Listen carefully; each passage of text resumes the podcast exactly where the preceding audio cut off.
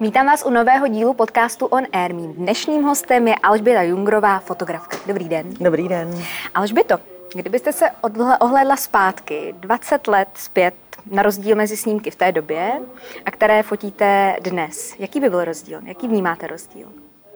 Tak určitě nějaký vývoj eh, v rámci dokumentu, kam jsem se posunula, ty věci jsou subjektivnější, podle mě mají silnější rukopis, je to líp poznatelný, že jsou moje.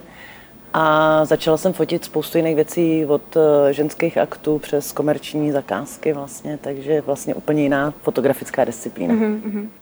Co chcete fotkou říct? Po čem toužíte vy jako fotografka? Co chcete sdělit? Je to o náladě, emoci?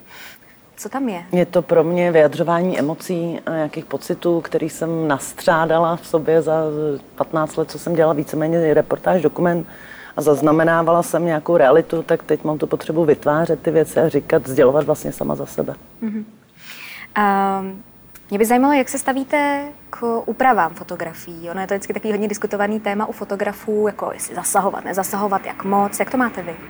Já to dělím určitě na ty disciplíny. Na, u dokumentu zasahuju minimálně, tam opravdu nějaký křivky, kontrasty, barevnost, ale neretušuje se, ne, ne, nevygumovávám z toho jasně, nic, jasně. ani nepřidávám nic. To je asi jako jasný pravidlo. A u těch mých souborů v rámci toho, že chci zachovat nějakou emoci z toho, tak taky moc neretušuju, protože si myslím, že tím do, douhlazováním a upravováním to trošku někdy ztrácí a naopak v té komerční fotce tam ta postprodukce na těch věcech je docela velká. Hmm. Vy jste zmínila dokumentární fotografii a mě by právě zajímalo, eh, co vy osobně jako fotografka říkáte na úpravy dokumentární fotografií, protože se stává, ano, tam. stává se. Většinou se to všichni doví nakonec, ano. že to někde stejně někdo že najde. se upravují fotky, tak co vy na to? Tak jako do určitý míry určitě, proč ne? Nesmí se měnit ta realita ani ten význam toho obsahu. Vím, že já jsem byla před pár lety v porotě Czech Press a tam jsme hodně řešili vlastně a nechávali jsme si posílat přímo ravy, pokud jsme měli nějaké pochybnosti, že s tím bylo manipulováno. Takže tam si myslím, že eh, by neměl člověk eh, vlastně měnit realitu a upravovat ji k nějakému jinému účelu. Hmm. Přesto vím o kauzách, eh, který právě někdy vyplavou na povrch, že se eh, markantně třeba něco změní na té fotce, nějaký kouř nebo, nebo něco právě v dokumentární fotografii. Co podle vás k tomu toho fotografa vede? že to jako udělá. Že to tak já si myslím, že chce udělat tu fotku zajímavější, samozřejmě tak jako přidat kouř vždycky pomůže všude, přidat oheň pomáhá, takže myslím si, že to jsou takové ty věci, kdy ten člověk chce tu fotku uh, vlastně vylepšit. Hmm. Proč eh, si myslíte, že eh, pokud to tak vnímáte, dnešní svět sahá k tady těm trošku lžím nebo úpravám? na fotografii? Tak ono celkově to zpravodajství nebo ty noviny díky internetu a trošku ta úroveň šla dolů. Že? Máme fake news, lidi chtějí upoutat pozornost a v rámci toho množství a kvanta věcí, které na, ten, na ty sociální sítě nebo internet padají, tak samozřejmě zviditelnice je problém. Hmm. Takže já si myslím, že spoustu lidí právě tímhle tím chce upoutat pozornost na sebe a využívat to ověřování těch zpráv už vlastně ne- neexistuje. Musíme to dělat sami za sebe. Hmm. Pokud chci něco vědět, tak si to ověřím z několika zdrojů, ale je to vlastně, a to, že může každý pousnout cokoliv vlastně, je svým způsobem nebezpečný. Hmm. Jak vy se orientujete v tomhle světě uh, dezinformací, informací, strašně moc dát? Tak uh, já jsem přestala sledovat zprávy úplně. A, a je to. ne, tak samozřejmě člověk se doví uh, z toho okolí i v rámci těch lidí, který já mám třeba nebo sleduju na Instagramu nebo na různých, tak se ty zprávy dovím, ale, ale pokud se dívám, tak se dívám na televizní zpravodajství, na nějaký seriózní televizní zpravodajství, kterému věřím a jinak nesleduju zprávy vůbec. Hmm. Um, vzpomenete si na okamžik, kdy jste se rozhodla, chci být fotografkou? To mi bylo sedm let, byla jsem v první třídě a hned potom, co jsem skončila s tím, že budu pirát, tak jsem se rozhodla, že budu fotografkou. Um, Dobře, v sedmi letech, když jste měla jasno, jaký byl potom postup? No tenkrát to znělo úplně stejně absurdně, jako že budu pirát, jo? takže, takže to ale babička mi koupila za vysvědčení v první třídě foťák, protože sama vystudovala fotku před válkou ještě. A to, co vypadalo, že bude dětská zábava, pak vlastně přešlo v nějaký koníček. A já už vlastně na střední školu jsem se hlásila na obor fotografie na grafárnu v Velichovce a pak to šlo samospádem nějakým... Hmm. Měla jste jasno, kam se chcete ubírat, když se bavíme o druhu té fotografie, jestli jako dokumentární právě, nebo... Vůbec, tak já Vůbec. jsem začala nějakýma dětskýma zátišíma, Eh, pak eh, jsem začala nějakým způsobem zaznamenávat svůj deník. Eh, vlastně já jsem se tak učila i přistupovat hodně k, k lidem, protože jsem takový stydlivý dítě. Uh-huh. Ten foťák mi umožňoval vlastně jakoby přístup, aniž bych musela být exponovaná úplně já. A takže to byl nějaký jako subjektivní dokument, který pořád ještě jsem vlastně svým způsobem, ale ten deník se pro mě stal vlastně jako základem celého toho. Ale když jsem dostudovala školu, tak jsem si myslela, že budou nějaký portréty asi. Mm-hmm. Ne, nikdy mě nenapadlo vlastně, jak, jak to půjde celý mm-hmm. až do dneška. Neodrazovala vás od toho třeba rodina? hodně slýchám takový to, No, víš to, v tomhle oboru uživit se. Nikdy se tím neuživíš, to jsem poslouchala od táty celý, celý svoje dospívání. Táta dokonce strašně chtěla, aby šla na Gimpl, aby vystudovala nějaký jako všeobecný, všeobecnou školu a pak se teprve rozhodla na vejšku, kam půjdu. A já tím, jak už v dětství jsem hrozně tvrdohlavá, tak vlastně jsem si prosadila tu fotku a naštěstí se tím zatím furt ještě živím. Hmm. Uh, kde tomhle oboru nejvíc se člověk může uživit, jako myslím zase tím ve smyslu, jak, jak kam se ubírat, jakým stylem fotit, nebo tak jako, co fotit? Já to bylo, když jsem se rozhodovala vlastně po střední škole, tak eh, logicky přišly noviny, eh, protože to je jedna, tak teď už to taky není tolik, jako to bylo v době, analogových foťáků. No jo. Pravěk prostě. A, to byly čas. takže to, to určitě ty, ty noviny, zpravodajství, nějaký časopisy, to je ta reportážní fotka, a pak je komerční a, a vlastně mezi tím je ta artová, výtvarná a tím je opravdu těžký se v Čechách uživit. Tady furt ta fotka není moc obchodovatelná, nebo jako ty hmm. lidi mají pocit, že to není věc, která má hodnotu jako v obraz, což samozřejmě je nesmyslný, ale... Jasně ale furt ten trh tady vlastně není. Hmm. Takže... No, když se budeme bavit o reportážní fotografii, tak vy jste se uh, díky ní dostala do hodně, na hodně míst a byla jste na hodně, i v hodně nebezpečných situacích. Um, kdy jste si, nebo vybaví, vybavíte si, kdy jste si opravdu uvědomila, že tohle už není sranda, že jde jako o život? a kolik těch situací bylo? uh, pamatuju si úplně přesně, k první to byly mezi eh, vlastně kmenový území mezi Afganistánem a Pákistánem, kde jsem dělala story o, eh, z bazaru, eh, kde se obchode s drogama, se zbraněma a s alkoholem, tady já jsem dělala tu drogovou sekci. A vlastně to byla jedna z velký, prvních velkých story, které jsem udělala a já jsem tenkrát vůbec nevěděla, do čeho jdu. Já jsem, jak jsem přesně tvrdohlavá, tak jsem přijela někam do Pešaváru, tam jsem vystoupila z autobusu a říkala jsem, dobrý den, nevíte, jak se dostanu do kmenového území. Takže opravdu jako kráva s odpuštěním. A nakonec jsem se tam dostala, bylo to hrozně složitý a ve chvíli, kdy opravdu už jsem seděla tam vlastně s tím šéfem toho bazaru, tak jsem si říkala, doprčit, co já tady vlastně jako dělám. Že? Tam jako když zmiz, bych zmizela, tak pravděpodobně nikdo nikdy nezjistí a něco se se mnou stalo. Takže to byla taková blbost, do které vlastně jsem si naběhla já sama. Ale tam třeba člověku dojde, že, že, že, že opravdu je to o život a že vlastně riskuje. Hmm. Uh, co vás pohánělo tady ty místa navštěvovat, protože většinou se eh, právě překupníkům drog Pakistánu nebo uh, jakoby pásmu Gaza, uh, Gaza Snaží lidi vyhnout. ale ono jste... už to taky není pravda, já pak se k tomu můžeme aha, dostat, aha. ale vlastně je to, je to v rámci té práce. Jakoby, jako člověk všichni chceme být dobrý v tom, co děláme, jo? takže to není asi nic jako jiného, než ten hnací motor, být úspěšný, uh, být nějakým způsobem se zviditelnit, jako vši, to, což jako pojďme si říct, jako, mm-hmm. že mhm. samozřejmě ráda bych řekla, že jsem chtěla změnit planetu, ale což samozřejmě taky, ale, ale určitě zase jako nemůžu tvrdit, že to je to, co, proč, proč člověk letí do pásma gazy. Aha, Vydělává aha. tím peníze, je to jeho práce a uh, focení ho baví, to si myslím, že je tak jako z toho. Ale e, právě jak já, když jsem končila, nebo když vlastně jsem přestala tuhle práci dělat, tak jeden z těch důvodů bylo, že vlastně z těchto těch míst, jak ty lidi už jsou přehlcený a vy všichni jsme viděli xkrát, tak vlastně z těchto těch oblastí se pomalu stává prostě jako, jako safari. Jo. Ty lidi hmm. vlastně tam jezdí ve svém volném čase, Eh, jako zábavu vlastně tam jedou fotit, mě píšou lidi, jak se mají dostat do pásma gazy, že by se tam chtěli podívat. Mně tohle přijde úplně zvrhlý vlastně v rámci té jako nějaký etiky lidský, že prostě eh, ty lidi tam trpí a to, že ty lidi se tam na to jezdí koukat, mi přijde fakt jako zvláštní. Mm. Rozumím. uh, já jsem slyšela tady ten příběh, kdy jste právě zmiňovala, že vám někdo napsal e-mail, jak se tam dostat. No. Nicméně, jak se uh, vy... Dostat do pásma gazy. vy to tady řekněte, řekněte mi to.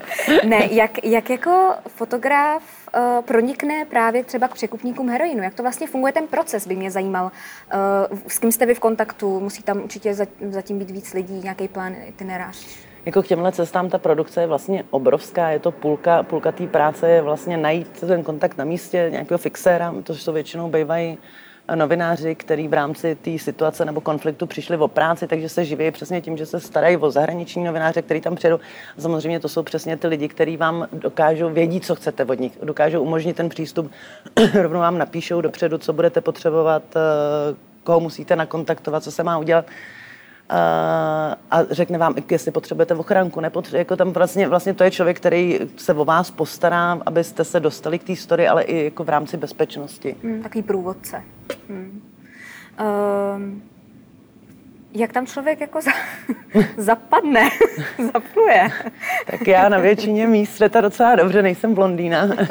Takže já bych mohla, horší. no, já bych mohla klidně být Afgánka nebo uh, Pakistánka, nikdo by se asi nedíval, stejně tak Latinská Amerika, jak jsem snědá, stojí Azie, je to trošku těžší, mm. ale mm. furt nejsem jako ten výraz, to mám štěstí, že to je vlastně typově, se dám víceméně, mě můžete zařadit skoro do jakýkoliv země.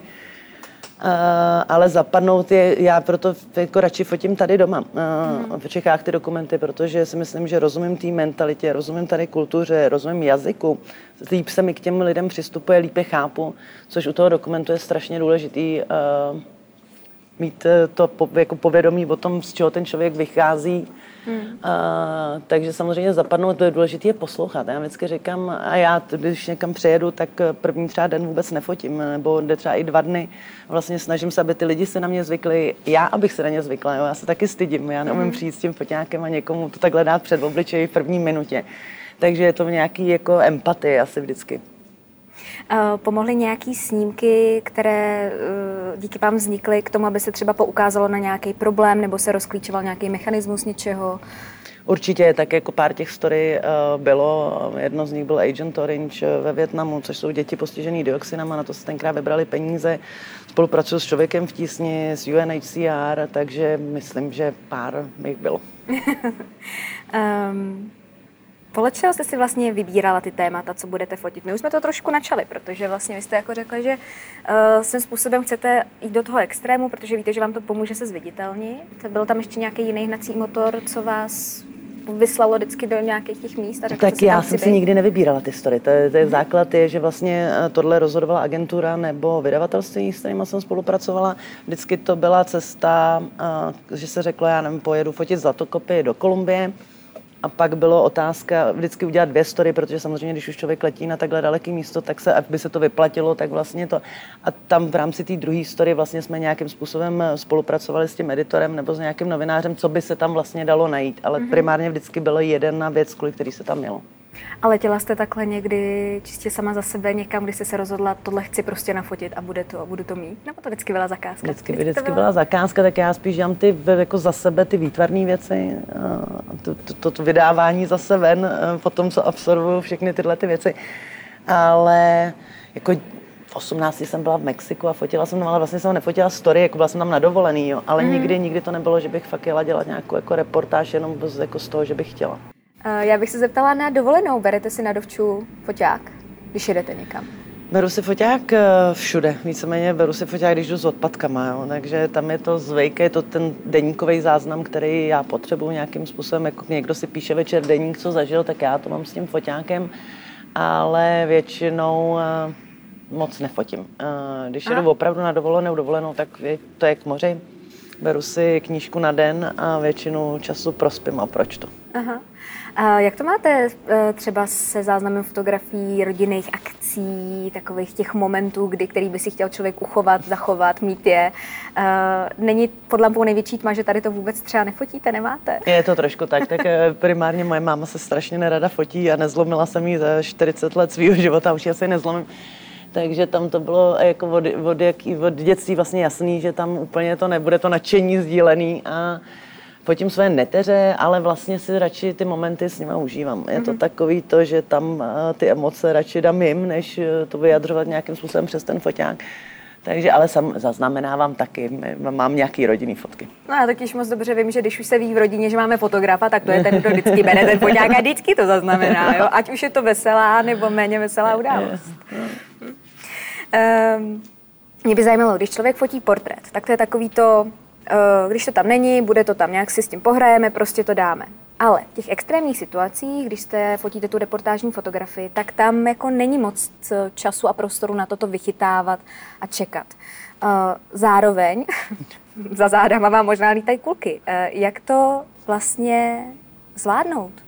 Tak když lítají kulky, jak to není moc eh, čas na to dělat portréty. Pojďme si říct, tam zaznamenává člověk to, co se děje přesně.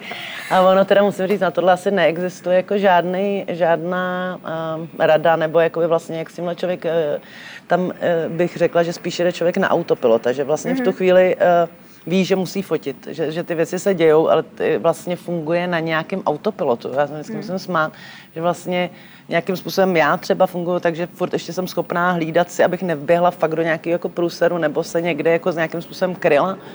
A do toho se fakt člověku klepou ruce, snaží se fotit, eh, tam prostě nemůžu říct, že jako by jsme byli nějaký hrdinové, ale, ale jako furt jako jede, jede to tělo vlastně funguje bez toho vedení a celá ta situace člověku dojde většinou, nebo mě, jo, ono to, každého to funguje trošku jinak, až post, kdy vás fakt sejme ta vlna toho adrenalinu, že se vám klepou kolena, je vám fyzicky zle, ale to už jakoby víte, že jste to přežil, přežila. Mm, no jasně. A je to třeba tak, že v tu danou chvíli máte jako nějaký zajetý systém, rituál, cvakám, cvakám, cvakám, uvidím, co pak dopadne, prostě teď to jako beru. Uh, já si totiž nedokážu tu situaci ani představit, to jestli vůbec člověk vnímá vlastně kompozice.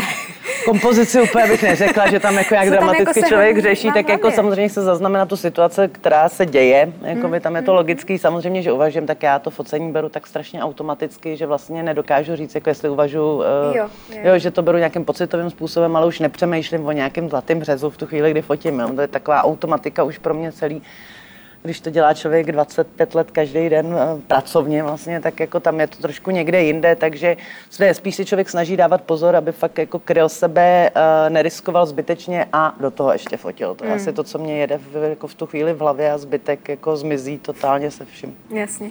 Měla jste to, nebo máte pocit, že jste to měla jako žena někdy lehčí v tady těch situacích, že se o vás právě víc postarali, kryli vám záda a tak dál? Určitě. Máme to bez debaty, tak tuhle práci většinou dělají chlapy z větší části, jsou nějaký jiný ženský. A takže samozřejmě k té fotografce ženě přistupují jemnějc a další věc, ty lidi na těch místech reagují mnohem líp, když přijde ženská. Jo. Všichni máme, nebo mají v sobě nějaký ochranitelský model kdekoliv mm-hmm. na mhm. světě, takže samozřejmě k té ženě jsou střícnější než pak nějakému tlustýmu, fousatýmu, vošklivýmu fotografovi. Jasně. Um, když to zhodnotíte zpátky, tuhle rep- dobu reportážní fotografie, změnila vás uh, nějak uh, ta doba, kdy jste fotila tyhle situace a jak? Tak určitě. Já si myslím, že člověk v rámci toho, co vidí, uh, dojde k nějakým svým závěrům. A těžko říct, co, jak by mě změnil věk, uh, jako to stárnutí, což nás mění hodně, ty názory mm-hmm. se nám upravují a vlastně vnímání toho světa ale pro mě to bylo takový dost zoufalý v té v tý nějaký beznaději a to tom, že to celé to nedává smysl, což si myslím pořád a že vlastně neexistuje žádná spravedlnost, protože prostě jsme determinovaní tím, kde se narodíme hmm. a v čem vyrosteme. Hmm. Co jste se dozvěděla o lidech? Pardon, teď tady asi to. Uh, jsou lepší a horší. Mm-hmm. Dobře. My tady často máme cestovatele hodně pozitivní, že vlastně říkají, svět je dobrý. Řekla byste to taky? Já bych řekla, jak ke komu, no. To je přesně u toho, u té determinace, protože já jsem fakt viděla ty místa, kde umírají děti, lidi bezdůvodně a, a pak se člověku těžko říká, že tenhle svět je krásný místo, jako určitě pro nás tady, pro Evropu. Mm-hmm. A v současnosti je, máme neuvěřitelný štěstí, kde žijeme, ale pro spoustu lidí uh, krásný není. Mm. Vy jste v jednom z rozhovorů řekla, že se vás ku příkladu dotklo víc setkání s lidmi v Bangladeši, než vlastně třeba to pásmo Gazy. Mě by zajímalo, proč a jaká byla ta návštěva Bangladeše, protože já jsem tam byla, tak to se mnou hodně zarezonovalo. Uh, tak ta Bangladeš je jedna z nejchudších uh, zemí světa a s nejnižším procentem vzdělaných lidí, což samozřejmě se odráží na, na, na všem. Já jsem tam dělala hodně vlastně těžký témata, což taky vždycky ovlivní ten vztah k té zemi. Ale tam jsem poprvé viděla člověka umřít na ulici jen tak, jako hlady a ty lidi ho tam nechali ležet další půl den. Jo. To je prostě, to se dotkne každého člověka, vlastně celkový ten nezájem o ten lidský život. Eh, takže to, to, ta, ta Bangladeš pro mě byla hodně těžká. Projela jste ji celou? Nebo jak jste, co, na co jste se tam konkrétně soustředila? Já jsem tam dělala ty vrakoviště lodí, mm-hmm. Chittagong, myslím to mm-hmm. byl, a pak jsem dělala barmský uprchlický tábor na hranici uh, právě Bangladeše, Barmy. Hmm. Takový zásadní story. Co odpad, jak jste vnímala to tam? Tak to je celá Ázie, prostě to, to je v Indii pro mě byl jako ještě větší šok vlastně než tý Bangladeš. Jak jako všechno vemu a vyhodí z okna, my tady recyklujeme, prostě vymýváme kelímky od jogurtu. A pak vlastně tyhle ty národy, které mají opravdu 100 milionů obyvatel, prostě k tomuhle mají úplně nepřístup takže uh, samozřejmě já jsem tam takhle chtěla chodit a sbírat ty hmm. věci hmm. a pak člověku dojde, že to je prostě úplně jako zbytečný. Já jsem to stejně, oni tam ani nemají odpadáky, odpadkový koše. Dokonce vím, že v centru v Dáce je rozkradli lidi, že jako nějak já potřebovali asi na něco jiného a mm, vykašlali se. Já si pamatuju, jak jsem první den vyšla s plechovkou od nějaký koly ráno z toho hotelu a třeba 6 hodin jsem tu plechovku držela, protože jsem hledala odpadkový koš, kam mám vyhodit a pak ke mně přišla nějaká baba, takhle mi ji vyrvala z ruky a odhodila ji někam do příkopu. A jsem dělala, aha, takže to, a to jako vysypávají lidi odpadkový koše z okna, že jo, jako hmm. z prvního patra, to prostě pro mě byl úplný šok. Hmm. Cítíte se být otrlejší? Já myslím, že tohle máme nějaký emocionální nastavení už v sobě daný a že jako člověk si na některé věci nezvykne nikdy, ani mm. když mhm. je uvidí jako poctý. A mm. že mhm. se nedá na ně zvyknout. Eh, neřekla bych, že jsem otrlejší. Mm. Naopak mám pocit, že jsem čím dál tím měkčí. No. no pojďme teda ještě k pár situacím. Vy jste fotila i HIV, HIV pozitivní děti. Uh, co se vám honilo hlavou? Uh, všechno možný, to je tak jako těžké, oni teda to bylo HIV, TBC ještě, takže to, je, to byla kombinace, to bylo uh, v Kambodži. Mm-hmm. My jsme to dělali, ale tohle jsou situace, které jsou vlastně nepřenosné. Mm. To, to, je, to je, tam člověk sedí a nejdřív brečí a brečí a brečí a pak se snaží se sebrat a jít fotit, pak zase brečí. Takže samozřejmě tam jako, uh, jsme, a ještě, ještě jsme ženský, jako ty, ty, ty děti jsou pro nás, jako, nebo pro mě třeba hrozně citlivý téma, v mnohem méně krizových situacích. Jo? Mě rozbrečí holčička, co se ztratí mamince na letišti, ne? takže pak jako samozřejmě to, že, takže, takže tohle asi jako vůbec se nedá, nedá přenést a někomu vysvětlit, co člověk jako vlastně prožívá v tu chvíli, když fotí takovéhle věci. Jak je to pak u editace fotografií, protože když se k tomu vlastně vracíte k tomu momentu, máte znova ten jako pocit, že Uh, to je zvá, vlastně strašně jakoby zvláštní. Já jsem teď se vracela, jsme dělali před pár lety takovou výstavu jakoby z, v rámci těch devíti let, který, kdy jsem jezdila hodně. A já si spoustu těch věcí nepamatuju. A nebo si říkám, tam jsem vážně byla, že jak člověk, jako když třeba jede na dovolenou, tak se vrátí a za dva dny máte pocit, že jste nikde nebyli. A s těma, čím extrémnější je to výkyv z toho vašeho normálu, což tyhle cesty byly, tak vlastně tím rychleji to tělo nějakým, zase říkám moje, jo, ono každý asi jsme nastaveni, a nějakým způsobem ty věci vymaže. Vlastně má, já teď občas si říkám, já to jako opravdu jsem takhle jezdila, že vlastně mi to přijde, takže pak už spousty těch věcí jsem vlastně jako si říkám, to jsou moje fotky, takže samozřejmě eh, ten mozek nás nějakým způsobem asi tímhle chrání, aby jsme se úplně nezbláznili z těch věcí. Takže teď, když vidím zpětně své fotky, jak si říkám, jako opravdu. Ty jsi tam byla? Ty jsi tam... Eh, přesto všechno, vrátila byste se do některé z těch zemí? Eh, vrátila určitě, mě, nikdy neříkej nikdy, já to říkám pořád, protože vždycky, když řeknu nikdy už se něk, něco neudělám, tak se mi to do týdne vlastně stane a vrátí se mm. mi to mhm. zpátky. A teď právě řešíme na podzim, že bych eh, se vracela možná eh, do Pakistánu, takže určitě nemůžu říct, nikdy už se nevrátím. Jasně. Nicméně tady tu kapitolu jste uzavřela, vy teď vlastně pracujete doma, přesně v tom, jak jste říkala, v tom domácím prostředí. Mm, v jednom rozhovoru jste i řekla, že právě už jste jako nechtěla vlastně sledovat tu bídu a utrpení, že už toho na vás bylo dost, že už stačilo. Mě by ale zajímalo, není vlastně najednou těžký pro člověka nebýt v tom neustále ve střehu, v šoku z něčeho, v těch extrémech a být jako v klidu? Není, není, není, není, není. Já teda musím říct, že jsem někdy v šoku, ve střehu a v extrému i tady. Jo. Ono to není, není, že by to bylo, člověk si to vytváří víceméně sám, ale uh, Uh, mě tohle opravdu jako nechybí. Ono se na to ptá spoustu lidí vlastně a říkají, a to adrenalin, ne? Já mm-hmm. říkám ne, tak jako bylo to součást nějaký práce, kterou jsem dělala. já pro mě to focení je adrenalin mnohem větší, když jsou to moje projekty a já vydávám vlastně ze sebe vlastně něco a říkám něco sama za sebe. To je v podstatě mnohem těžší, než zaznamenávat jako realitu. A takže uh, tam určitě focení mi nechybí, protože fotím pořád, to vlastně, to by mi chybělo určitě, ale, ale ty situace a to, že člověk prostě měsíc uh, skoro nejí, nespí, uh, jediný, co dělá, je pije kafe a kouří cigarety, to mi fakt neschází. Mm. Přesto jste ale říkala, že jste se cítila vlastně naživu, že to byl jeden z těch, že tam je ten moment, kdy vlastně jste tak na hraně, že to je to, kdy se člověk cítí naživu, je to tak?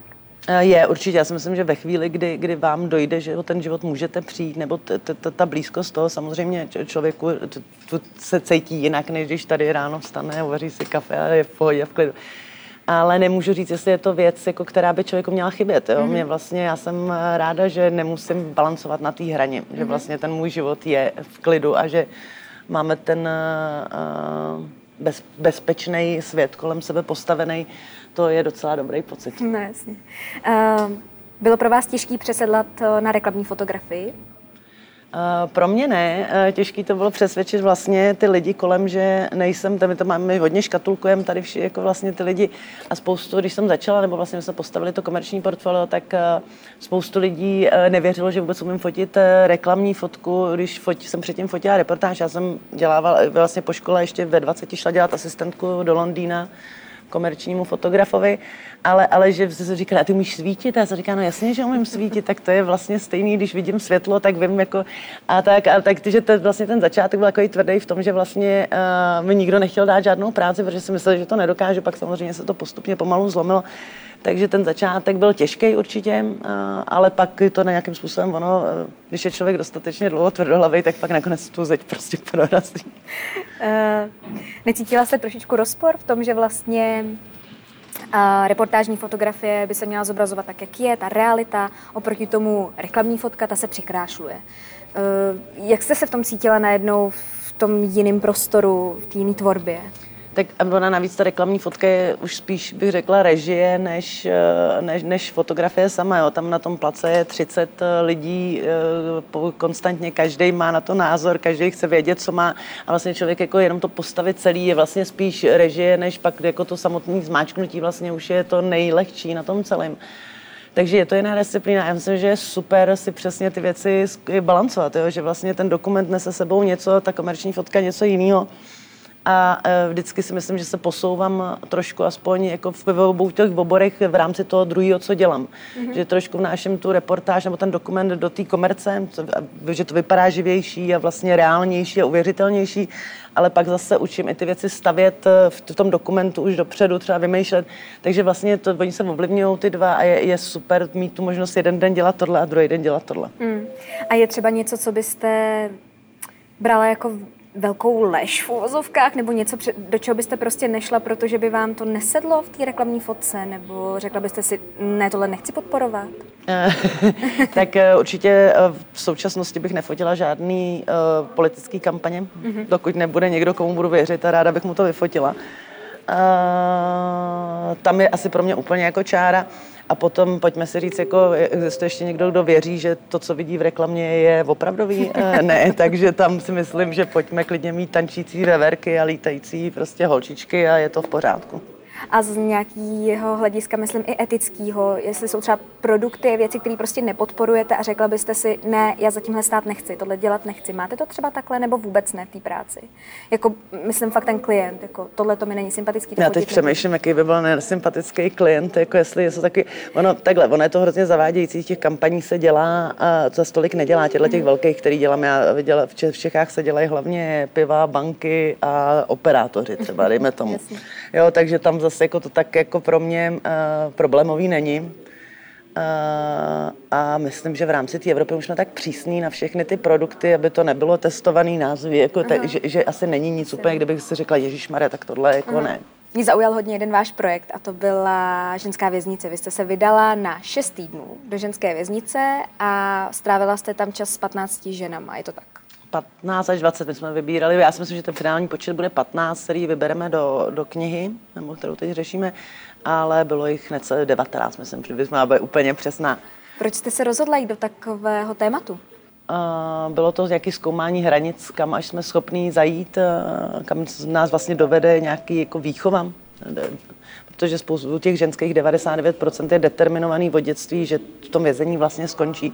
Jsou fakt z rodin, kde byly týraný, znásilňovaný, uh, žádný nemají ani základní vzdělání, nemají sociální vazby a chápání, jak máme my, protože prostě vyrostli v něčem jiném.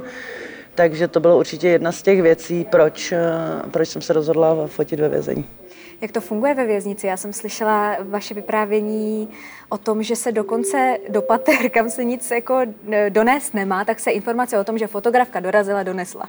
Tak uh, oni se je snaží záměrně i rozdělovat, aby nevznikaly skupiny, aby nebyly spolu ženský, který páchali, nebo vytvářejí páry v té věznici a e, komu jediný komunikační kanál jsou okna, takže tam opravdu jako večer v devět najednou prostě slyší člověk, jak oni si povídají mezi sebou přes ty patra.